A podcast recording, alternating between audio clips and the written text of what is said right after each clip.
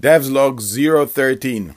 First quick update I managed to finish Dice Game and it's working. Just nothing beats the feeling of being able to finish project, an app. It's amazing. You know you're moving forward. So now I moved on to a two-player dice game. And that's obviously trickier. I have figured out most of things. I just cannot figure out how to toggle class.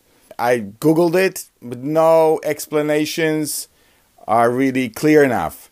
So I, I, I'm dying to understand it. I offer a kingdom, a half a kingdom, for anyone to explain and show me how toggle class works. I need to implement it and I need to implement it fast because there are more projects to be finished. And Code Nation wants my portfolio now. Like, do I really have anything to show? I don't know.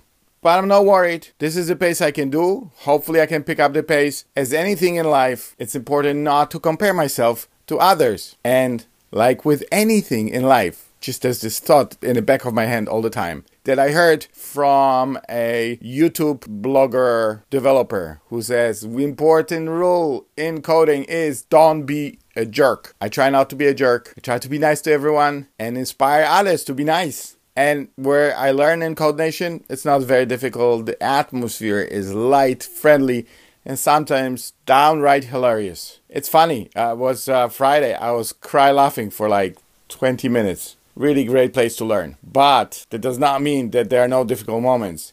And most of the difficult moments are connected to learning. We dedicated a lot of time during the week to React.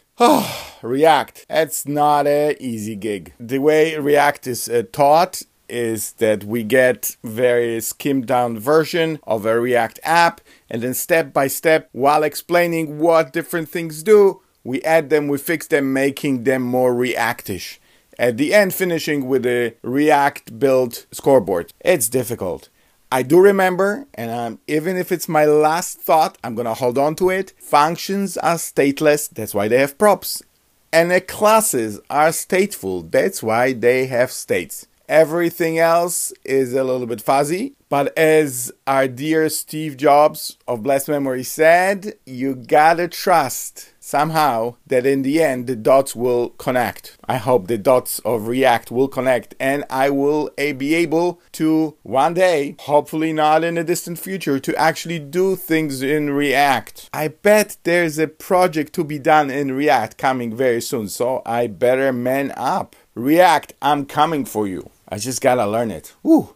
I realized that a big part of this learning to code is uh, self pep talking because otherwise I would grow despondent. And I don't have time to be despondent. I have time to learn, even if it's two steps forward, one step back. Just gotta keep marching at my pace. Remember not to be a jerk. Enjoy people around and enjoy coding. Enjoy the fact that I can spend so much time playing on a computer since I, since I am a computer geek.